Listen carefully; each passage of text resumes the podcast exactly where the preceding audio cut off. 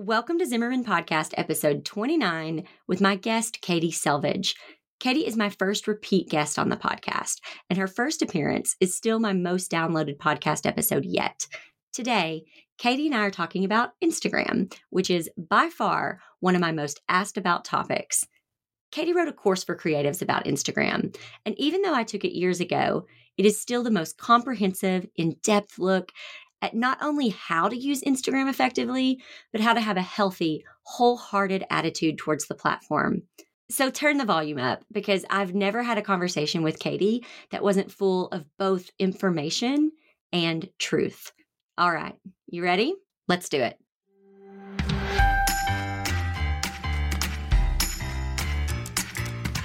Welcome to the Zimmerman Podcast with your host, CEO, wedding professional, educator, and mom, Jessica Zimmerman. In just two years, Jessica went from facing bankruptcy to taking home a six figure salary. She turned a business saving $100,000 loan into a million dollar empire. As a creative entrepreneur, a healthy work life balance seems just as unattainable as a six figure income. But Jessica Zimmerman is here to show you it's possible. With the right tools and insider tips and some hard work, your craziest dreams can become your daily routine. If you set some boundaries and commit to healthy changes, you can create a business and a life you love. So let's make your business work for you. Katie, you wrote, in my opinion, the very best Instagram course on the market, which is called Mastering Instagram for Creatives. It's the reason why I don't even think that I ever need to really write anything about Instagram. Like sometimes some of my students will be like, What's your opinion on Instagram? And I'm just like, Please go get mastering Instagram for creatives because I can't write anything better than that. I mean, it's so good. I love it. The work is already done. There's no need to recreate it. It's incredible. I love it.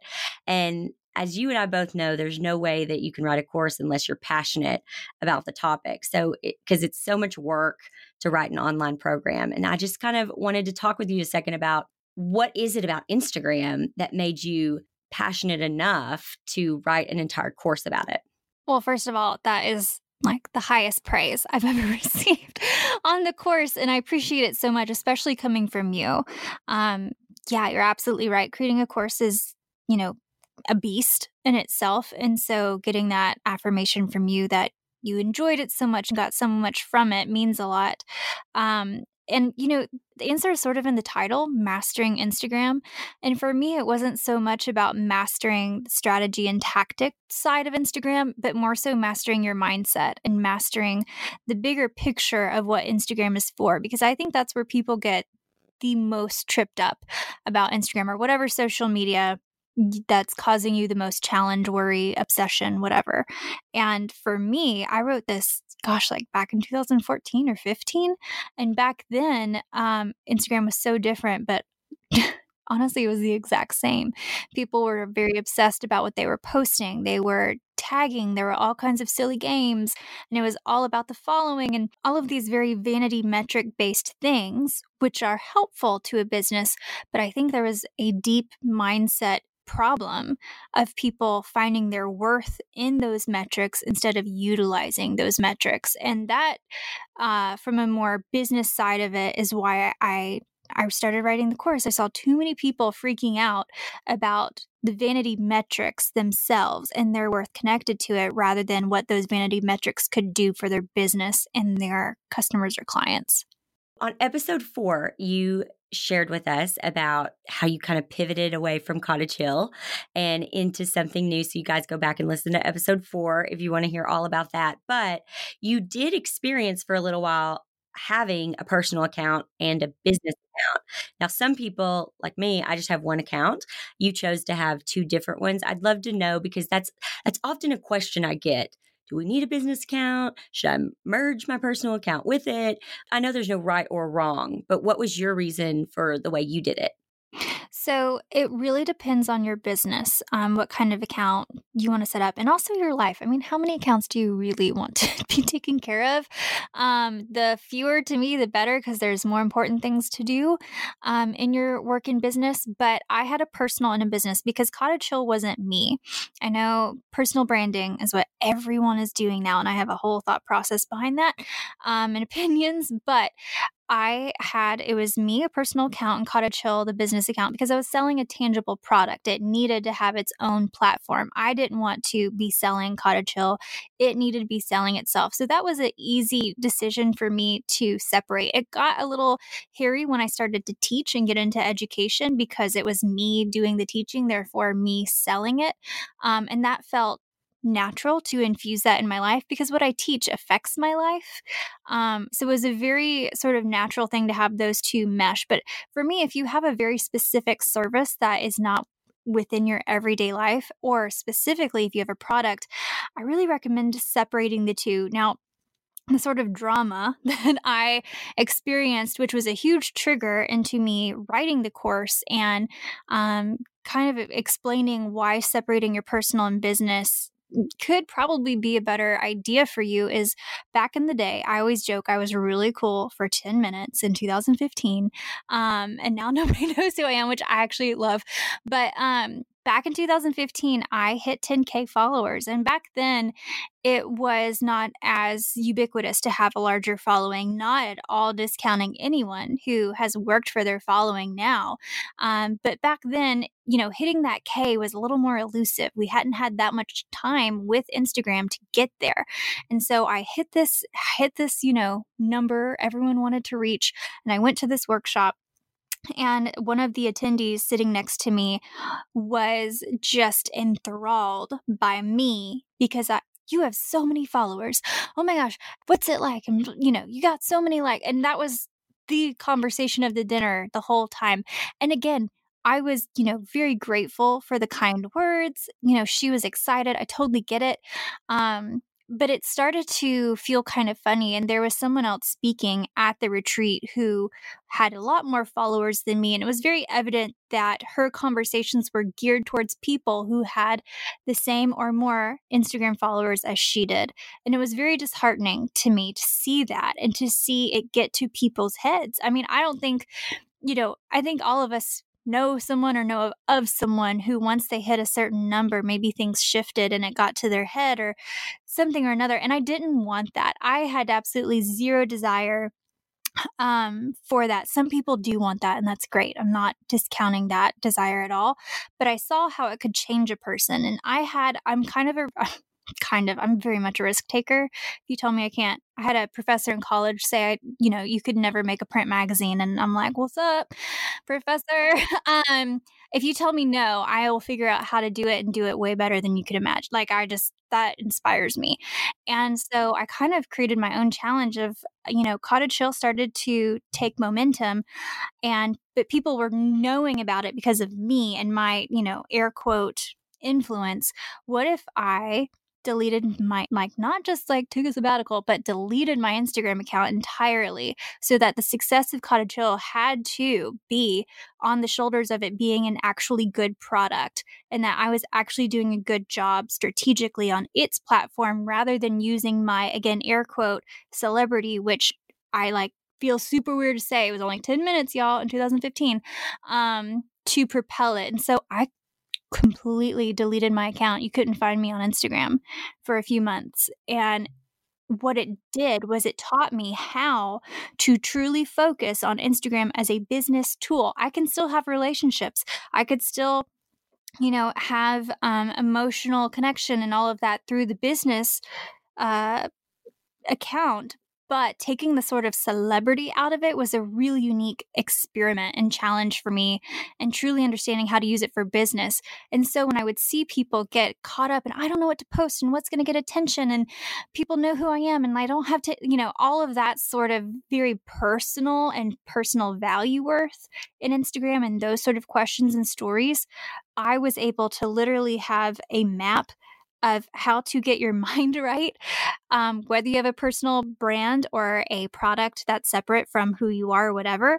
how to approach it with your business hat on so that you can make wise business decisions and also protect your your brain and your heart from those things that can eh, start to lead you to an egotistical place or a um, a sort of self-pity place here's what i love about what you just said i love that you said because this is true you have to have a healthy mindset you have to have self worth, really, is what I hear through all of this. We have to have self worth because if you just, because I agree with you. Listen, I remember that year. I had, um, I think I got on Instagram in like spring of 2014. So in 2015, I mean, I may, may have had like 300 followers. May, I mean, I'm pretty sure it wasn't even half that much. So sure, someone to have 10,000 followers, it was like, holy cow. Okay, Britney Spears. Like, you know what I mean? It was just like, wow, that is a really big deal. And so I don't know too many people who would have had the balls to take down your Instagram account altogether. You have to know with all of your heart and soul that your business, that your identity, that everything that you it has nothing to do with the squares on that app. And I think, you know, we see for example, I know someone who she had this great personal account, right? She had this great personal account. So many people, we loved seeing her babies and, you know, everything personal in her life. She was traveling and it was incredible. And she had built a really great following. And then a couple years ago, she decided to start a business and she had opened a second account, a business account.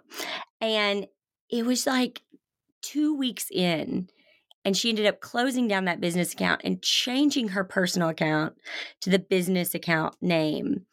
And you know, I understand because I have I have a lot of friends who don't follow me on Instagram and I'm perfectly fine with that. It doesn't bother me one bit. I'm not speaking to them. You know what I mean? They they're they do not care about entrepreneurship or this podcast or anything. And that is perfectly fine. And I just thought, oh, this is gonna probably break her heart a little bit because there's gonna be a lot of people who loved seeing her kids and her family that really aren't interested in this particular business. And I just think she was used to seeing that number by her name. And it was probably too difficult, or she didn't believe in herself enough, or something. You know what I mean? It's just a mind game, just a mind game to to go. I'll just I want this business to do well. It needs a higher number beside it. And what I love is that you actually had that high number and you were like, yeah, don't need it and got rid of it. Like actually delete. And I just want people to realize that you did not just step away and then come back. You actually deleted it and started it again at zero.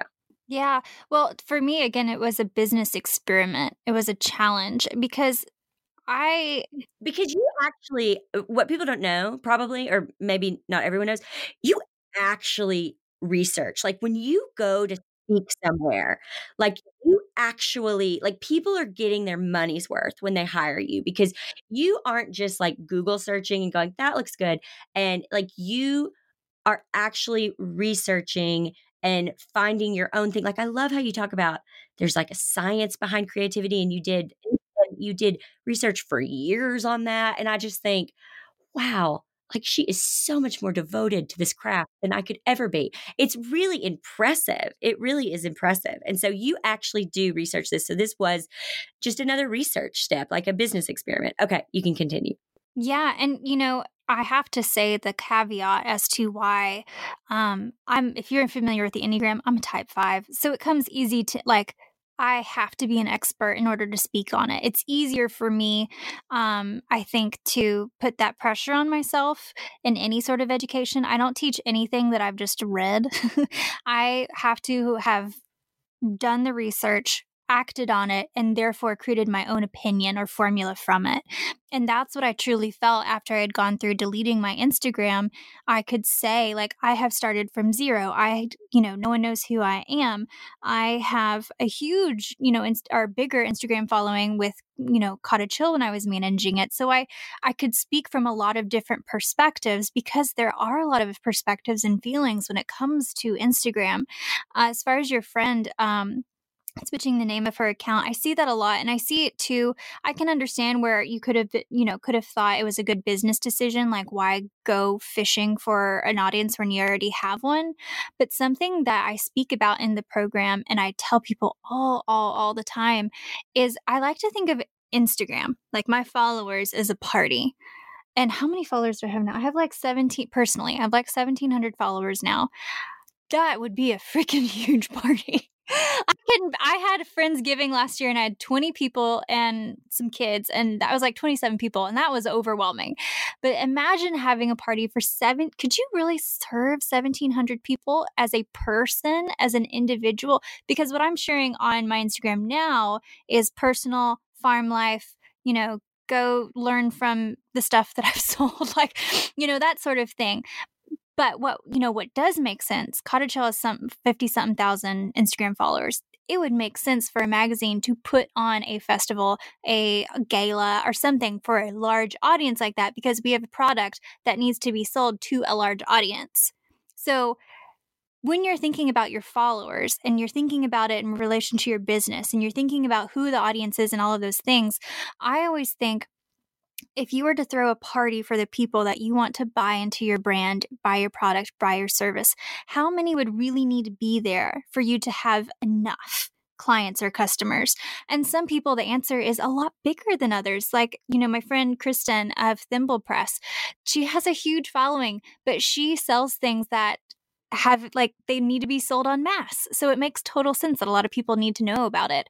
Whereas some of my clients that are photographers or floral designers, they only need like 10 to 12 clients a year. So they don't need a huge following um, to attract the right people. It's just kind of an added bonus situation. And when you start taking the lens of looking at Instagram more like a actual party that you got to throw for people and think of it in relation to quantity of goods or services sold, it kind of calms you down from this whole I got to get more follow, I got to get, I got to get, I got to get. Um, again, there are exceptions. If you are, I know I have a friend who is writing a book and the publisher wanted to know how many Instagram followers she had. I think they don't care as much now, but this was a few years ago. That was important to them. So knowing that a lot of people were going to buy the book was important. So stop stopping to look at your followers and that number as a you know equivalency to your value but instead looking at it logistically and numerically in that how many people do i really need this year just this year to buy my service or product to hit my goal? It's probably not as much as you think unless again you're in uh, you know in mass product um, based company. So stop freaking out about needing more followers because you don't technically need more followers. It kind of goes back to that we want it and we want it right now like we mm. wow, we just got our logo, we just got our website up and we want 10,000 followers right now. And that's just you're not taking the time to build that foundation. And that's the difference between having a business that looks nice and a business that is actually quality driven. You know, there's a graph in the program that I share, and I've seen a few other people do this in relation to how many followers to annual income. And it does not always equal how many followers you have does not always equal how much income you have. And there are a lot of people who have a lot of followers who have a very high income. And it's not that, it's it's the question of going back to are you creating a business that is cute and pretty and you have like those nice little numbers or are you creating a business that's actually a business? Are you running a business or are you running a fan club? And you need to be honest with yourself about that. If you enjoy if you enjoy the fan club, like, I'm not going to judge you for that. Whatever. Enjoy your fan club. But don't call it a business if it's not a business. Don't lie to yourself that it is a business because you have so many fans. Like, you at the end of your days have got to be honest with yourself and what exactly you're building here. Because if you're being honest with yourself and you're truly saying, like, I'm on Instagram because I love attention, I have friends who are like, they're just hilarious and like they love the audience. That's their performance. And that's there's nothing wrong with that. But be honest if you're there for that, or if you are a business, if you're going a business route, you got to put your business hat on and be honest about what's going on behind the scenes. And does it match what you're portraying and what, um, you know, you're you're striving for?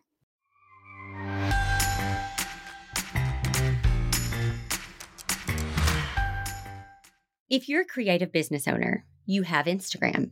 At this point, it's the go to app for sharing who we are and what we do. Year after year, I'm asked to share my best tips for Instagram. And year after year, my answer is the same Instagram for creatives. Katie Selvidge's Instagram for Creatives is the only course I trust to teach not only how to use Instagram well as a business owner, but the why behind our presence on the app. Katie is the creative genius behind Cottage Hill Magazine and continually uses her insight, wisdom, and knowledge to improve the lives of her students. Katie's Instagram guidance has kept me grounded and focused on the app year after year. If you're looking for the final word on Instagram, Instagram for Creatives is it. To learn more, go to zimmermanpodcast.com slash Instagram. That's zimmermanpodcast.com slash Instagram.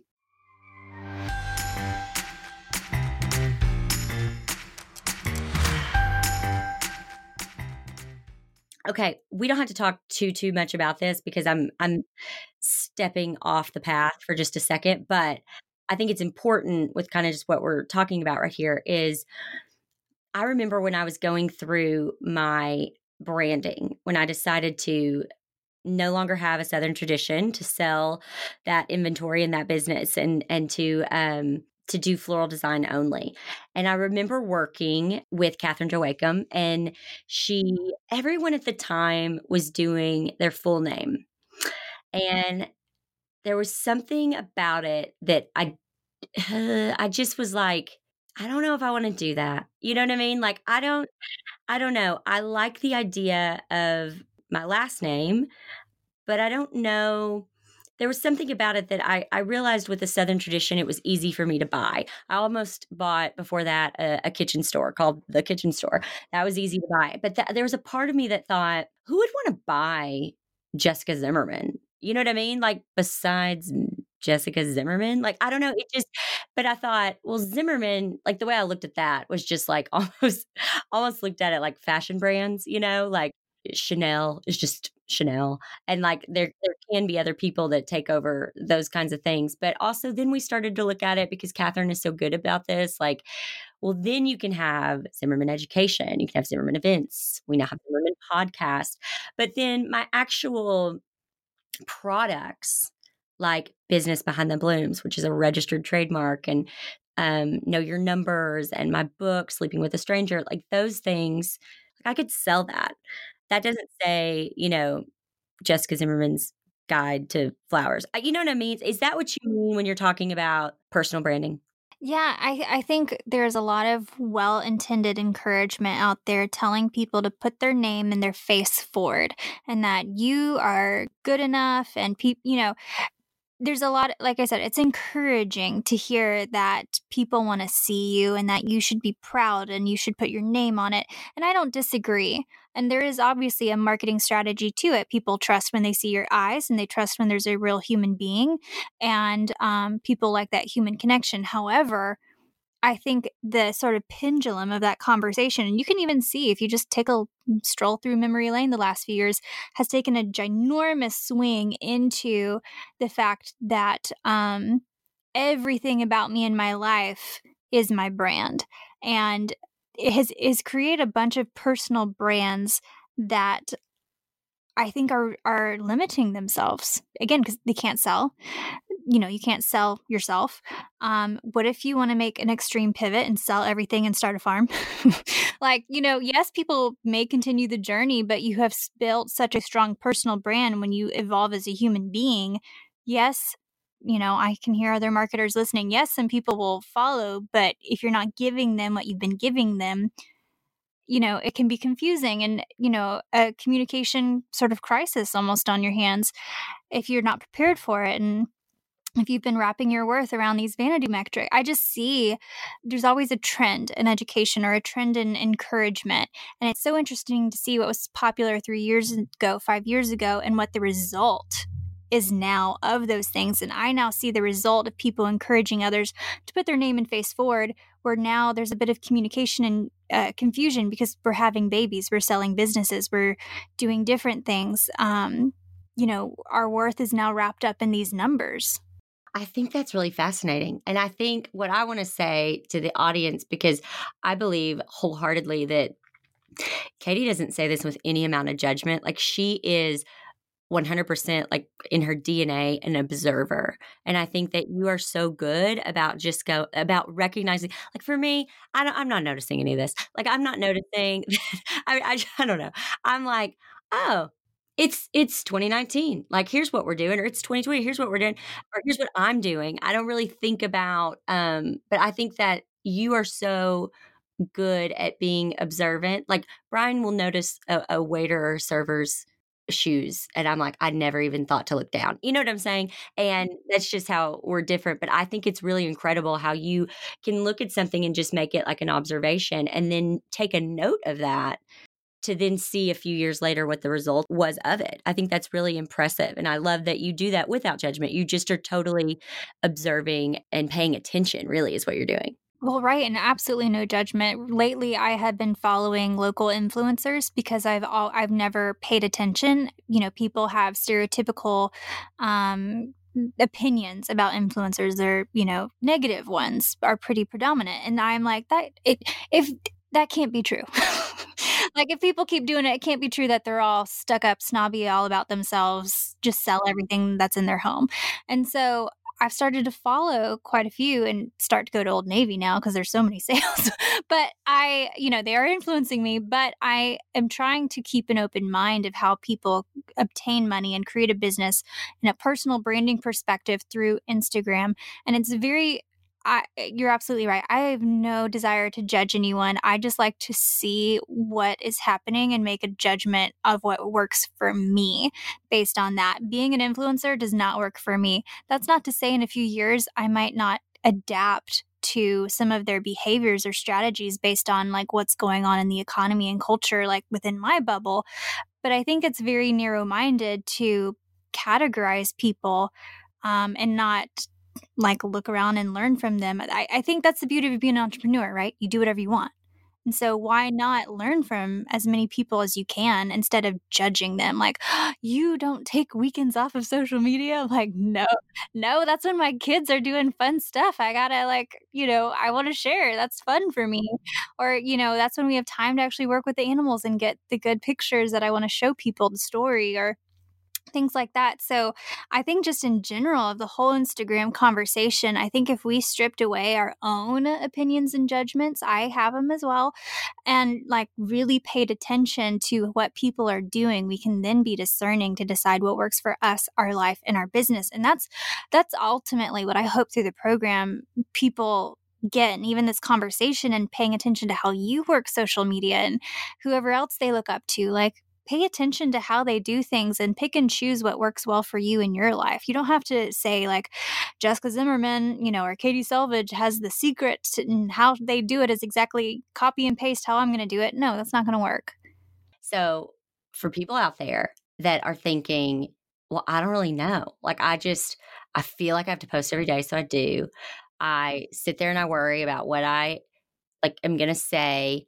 I don't really know if I get leads off of Instagram or not, you know, all these things. They just are doing what they're doing. How do, what questions do we ask ourselves that give us such a clear picture of what Instagram is for us? Like what do we need to ask because there's all kinds of listeners. So we have people that are that are moms who maybe there's a mom who man she loves sharing every little bit of of her child's life. And maybe there's a mom who feels like she has to share her child's life because it seems like everyone else around her is doing that, right?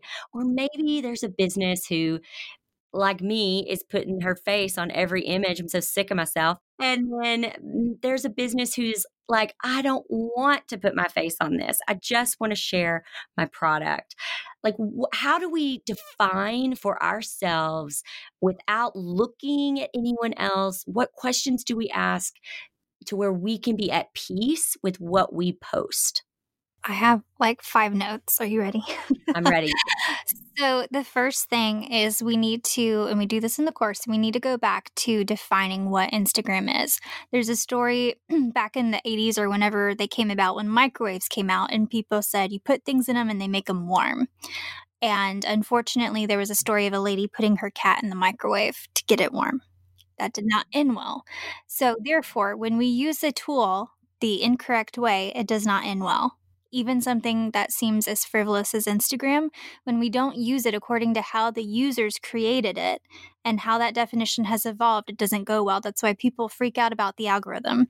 That's why when I have a perfectly planned post sometimes that I planned two months ago and I post it, it gets 79 likes. But if I run outside in my PJs to capture my sheep because they look really pretty in the light, I get 500 likes. And that's like what 30% of my whole following. Those sheep are really cute though. They just they are. you should follow me for the sheep, honestly. Yeah, they should. need their own account.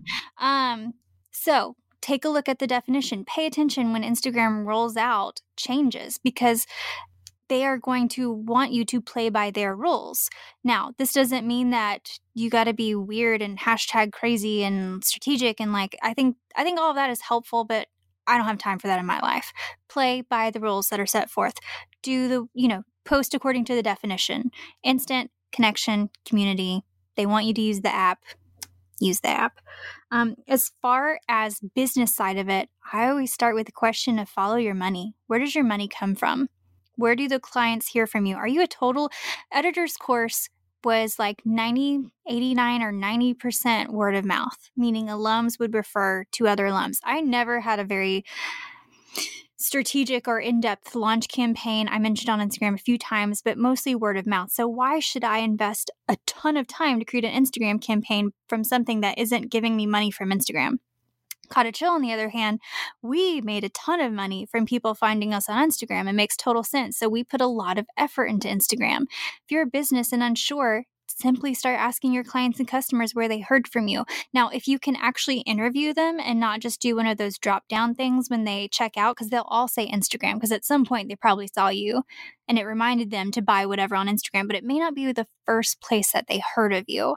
So, follow the money if you're a business owner, and that'll let you know whether or not you should spend so much time on the platform. Um, the other thing is, I'm going to recommend a book that no one is talking about. I have no idea why no one has talked about this book. It's called Fascinate by Sally, last name begins with H, Hogshead, or something like that.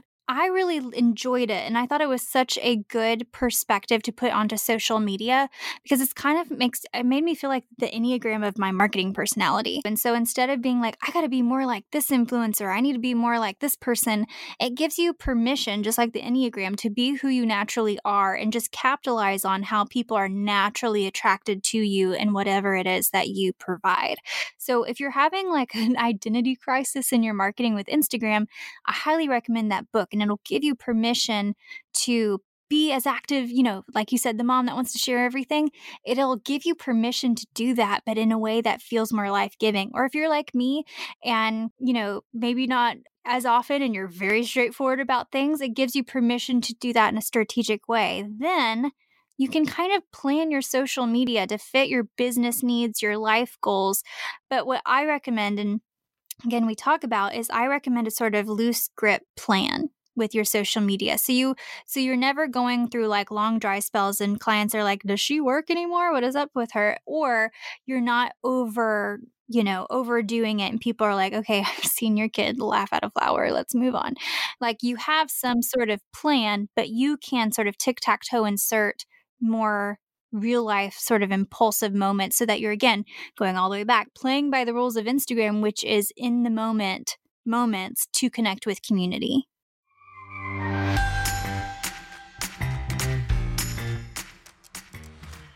Want to know the first step to booking more clients? You've got to have a website. And not just any website, but a site built to book. If you're just starting your business, you're probably wondering how you can share about your work, gain clients, and start making money. The answer to all of these is your website. When I first started my business, I didn't have the money to pay a professional brand expert to create the brand you see here today. But I didn't have to. I used the resources I had to invest in my business and create a brand that would attract the type of client I wanted to work with, supported by a website that was built to transform searching brides into lifelong clients. If you want a simple guide to how to create a site that books without having to invest thousands in a branding expert before you're ready, you need a winning website. To learn more, go to zimmermanpodcast.com slash website. That's zimmermanpodcast.com slash website.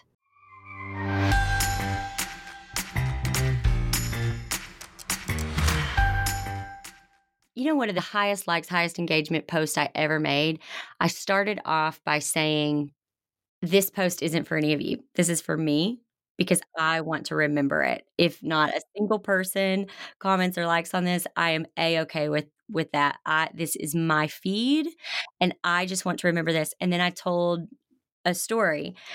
And I was not I was I was unapologetic about whether they would like it or not and I found it really fascinating but it also made total sense. It people I think what people resonated with was perhaps not the story but just the beginning of saying like I don't really care if you like this or not. I'm going to post what I want to post and you can you can watch it or you or you can read it or you can keep scrolling. But either way, it's no sweat off my back. Okay, I got a very observer comment on that. The reason, my theory, the reason why that worked is because you don't do that on every post. There is a trend to have shock and awe posts because people see, like me running out in my PJs taking pictures of my sheep, always do well. And it's because they're sheep, they're cute.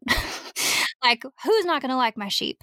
But I see a lot of people, t- they are perpetuating this idea that in order to now be successful on Instagram, you've got to be highly vulnerable, shock and awe posts, um, putting yourself in a position where people are, again, like sort of shocked into your vulnerability. And it's, it's it's again it's a new strategy. It's not actually vulnerability. It's not actually hashtag authentic but people see one of those posts like that do well and therefore think oh this is my strategy. And i think that what they miss is that it works because you are a professional in your post. People come to you because you're professional because you create beautiful work and you know uh, you're you are always honest but it's these little bursts, these little moments where you kind of step behind, you know, I always think of it as like your shop, you know, you're behind the counter, you're telling people about all the things. And every once in a while you come out from around the counter and say, look, let me tell you, you know, it was that sort of moment people connect with. And so, of course, it's going to have a burst of engagement. But to do that all the time kind of demystifies that magic and kind of uh, muddies the water of your honesty. And so I want to encourage those listening don't be like, ah, I'm going to be so honest and vulnerable all the time and wow people and I don't care. You know, I'm going to do that all No, this isn't a strategy. This is you are compelled to tell something real. Exactly. It, you were it was it was just this is my feed and this is what and yes I have a I have a very planned feed. It's a business mm-hmm. feed and it's going to be, you know, it's going to line up with what we're launching and and those types of things. But then I definitely have days within every quarter that I just want to share something or feel led to share something. And those are not staged, those are not planned, those are authentic. And I think that is why those are actually authentic. And I think that's why something like that does well. But that's what I mean by the fact of like, I don't care if this gets zero likes or a thousand likes because, and you know what I thought was really interesting? I'll go back for a second, but I genuinely don't care. That particular post was for me. And I think people can see the difference. Something I think is interesting is this was a few years ago. A girl who had just started following me and she i guess had gone back and looked at several posts and was liking several ones and she messaged me and she said can i tell you what i'm really impressed with is that you didn't delete any posts. Like you have some posts that have a lot of engagement and a lot of likes and you also have some like even recently that only have like 12 likes and no one said anything. And she said i think that's incredible that you kept them that you didn't delete them. And to me, I thought, I, I, that's what I wanted to post. Like that was, I'm not gonna like whether you, you resonate or not with it. That's not my responsibility. No, because you don't know what those twelve people did after that. Right. And that goes back to the whole pool conversation of like maybe you only needed 12 people in the room or only 12 people, you know, didn't have a crazy day and actually looked at their Instagram or, you know, the algorithm you, you just that's not your responsibility. Mm-hmm.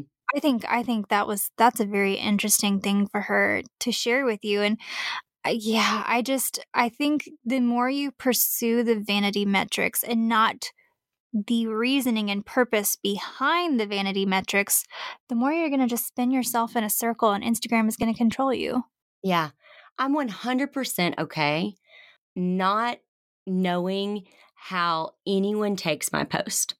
You know what I mean? Like mm-hmm. I am 100% okay just sharing whatever it is that I need to share and moving right right along with my day. You know what I mean? And not I don't know if this is making sense, but it it totally does. And I think it even applies to people who are more visually based. So when you're in an education sphere, and I know you agree with this, it's easier to have that attitude because that is like the point of a teacher is to say truth no matter what. Um, and you know point these things out but if you are because i've seen people who are visually based stylists photographers be like oh i've got to be like sassy and like vulnerable and i'm like well first of all are you or not are you that way or not but secondly no because clients come to your instagram to see what work you've been doing not what rant you've had lately. Now, again, once in a while, when it's truly compelled you to go public with a thought or something, sure. But again, going back to the purpose of your Instagram is to have a portfolio, a visual showcase to show potential clients that, yes, I am actively working. An educator, someone like yourself, your point, your whole like point is to drop truth bombs and to help people and to get to the point, uh, you know, and purpose of things. So again you you can't copy and paste and you can't see what works for someone you admire or someone else and just be like oh i'm going to do that and life will be no that's again like i said that's when instagram is in control and you're not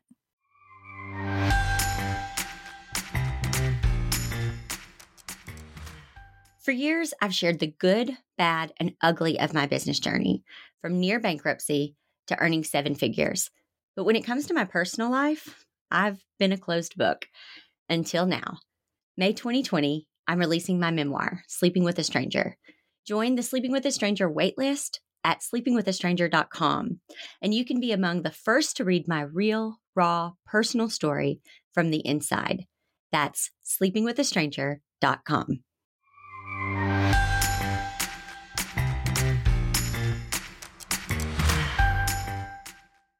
I want to know what is your take on, especially you and I are both raising daughters, about Instagram and emotions and mental health and what what's your kind of feeling about all that? It's mixed, honestly, and it's something that I haven't. I don't think anyone will ever figure out. Um, I truly believe, as a mom, you do what you feel is the right thing, and um, you know, I think a lot of people have different boundaries and different ideas of what is protecting their family and their mental health and all of that. And for me, again, I don't have a solution. My daughters are four and one. Good Lord, I know how old my kids are. Um, four and one as of this recording. And, um, you know they they don't know what instagram is thank goodness and who knows what will be popular then tiktok or whatever but my whole idea of what I hope by example that I show them with social media is just like you just said, always being honest and true. I think sometimes because we're behind a screen, we feel like we can embellish. And I have to, you know, when I talk about the farm, it is beautiful and I'm so happy and I love it and it's wonderful, but it's also hard. And I also have no idea what I'm doing. I'm not an expert and I have to be very mindful that I'm portraying truth. And I hope that they get that from me. I hope as far as the whole like appearances and bo- I hope the whole body it will happen. The body image talk, the beauty talk, the appearance talk. I know it will happen, but I hope that it is such an irrelevant conversation to the bigger picture of their life. That's like my goal is that all of these my the mental issue stuff is an irrelevant, it's an important, but honestly irrelevant conversation in the bigger picture of their life because we have crowded out those sort of insecurities with so much positivity not just like raw raw positivity but i don't want my kid my, i don't want hadley to worry about her how you know her weight. I want her to worry about whether or not like the cows are taken care of before dinner like i don't want opal to think about if she's pretty enough for social i don't want her to work i want her brain to be filled more with you know i didn't say something nice to my friend i'm gonna i need to make sure i apologize. Like there's this great idea of crowding out and that's what i really hope that i can instill in my girls so that the conversations about instagram and about social media and public you know appearance and all of that sort of stuff it's done in a way that it's not pr- the predominant theme in our life Does that make any sense? Oh, it makes perfect sense. I listen, uh, none of us know what we're doing. We're all, you know, we're all living on a prayer, but it's, uh, I think that for me with Stella and with my boys, I pay really close attention to what they're, because we're all born with natural God given talents. And I mm-hmm. think you know, right now Stella is obsessed with art and she loves she cannot draw enough. She cannot color enough. She cannot paint enough. She then gets scotch tape. She hangs it on all the walls in her home. It's like a freaking first grade gallery over here. it's crazy, but it's it's what she loves. And I think about the day when someone makes fun of her mm-hmm. for art. Mm-hmm um, that maybe she'll put the crayons away. And my hope is is that I would I will be able to, you know, talk to Stella about that and say, I know you love art. I know you love it. Let's talk this through. Let's get you back into holding those crayons again or that paint or whatever. And like and to to really pay attention and notice that and and to keep her there and to keep her like you said education and knowledge and books and and to see you know the world and to know that the cows are fed all those things that are so much more important and i think to be honest and i'm just going to say it i think that we can't have FOMO for our children. I think that a lot like there's a, there's a couple girls at school that'll have a phone and then we feel the pressure to get our kid a phone and then it's the apps and I'm in a I'm in a small group with some women who all of their kids are, you know, at least five or six years older than Stella. So they're, you know, 12 and up. And they're all just struggling with this. And I just think to myself, and I know, listen, I know this is going to be a, a, much more, a much harder decision when I'm actually in it. It's way easier to, to say this um, now, but I think, well, did you, did you have to give her the phone? Like, did you have, you know what I mean? Did you have to say yes to the app at 11 years old? I don't know. I just hope that I'm strong enough to not have FOMO for my daughter. Yeah, and that's just like you said, you know, we don't know until we're in that situation um, what really is going to happen. But yeah, I think I'm right there with you when I just I just want to do my like, you know, and if you thinking of it as goal based or what is success for me as a mom. And to me, one of the benchmarks of success is that the conversations around the dinner table are about things that matter more not that it's not going to come up and not that we will not you know we will have those conversations and i know with girls it'll happen frequently and we will address them and we will take you know take care to them but my hope and my again benchmark of success is that we have a dialogue that is about things that are bigger than that so that those are a little less relevant than what we may feel like they are in the moment. I love it you all have to go follow Katie so you can follow the sheep and follow her and the chickens. There's the chicken. There's so much.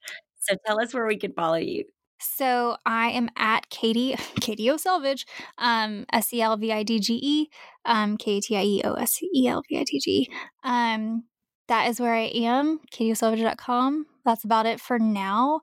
Um, but yeah, you are invited to my journey of watching me mess up over and over again until I figure this new thing out. And I would love, I mean, I would absolutely love if you've listened to this and something resonated with you or you have a challenging idea. I'm always open for discussion. I love DMs, I love voice memos come chat with me about it because it is it is a wild ride and who knows you know with tiktok coming up and all these other things like who knows what else is going to be presented to us in our industry and our culture and all of that through social media and um, as i said i'm i'm here to watch. I'm very excited about it.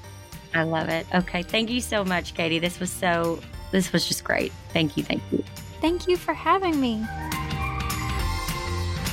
I hope Katie's insights help you feel informed, capable, and grounded when it comes to Instagram and your public presence in general. In a creative and competitive industry, I love reminding myself of Katie's wisdom as I work to build the life and business, not the Instagram feed, of my dreams. Until next time. If you loved what you heard today, even if you liked it a lot, you should subscribe and leave a review. We'll see you back here next time in the Zimmerman Podcast.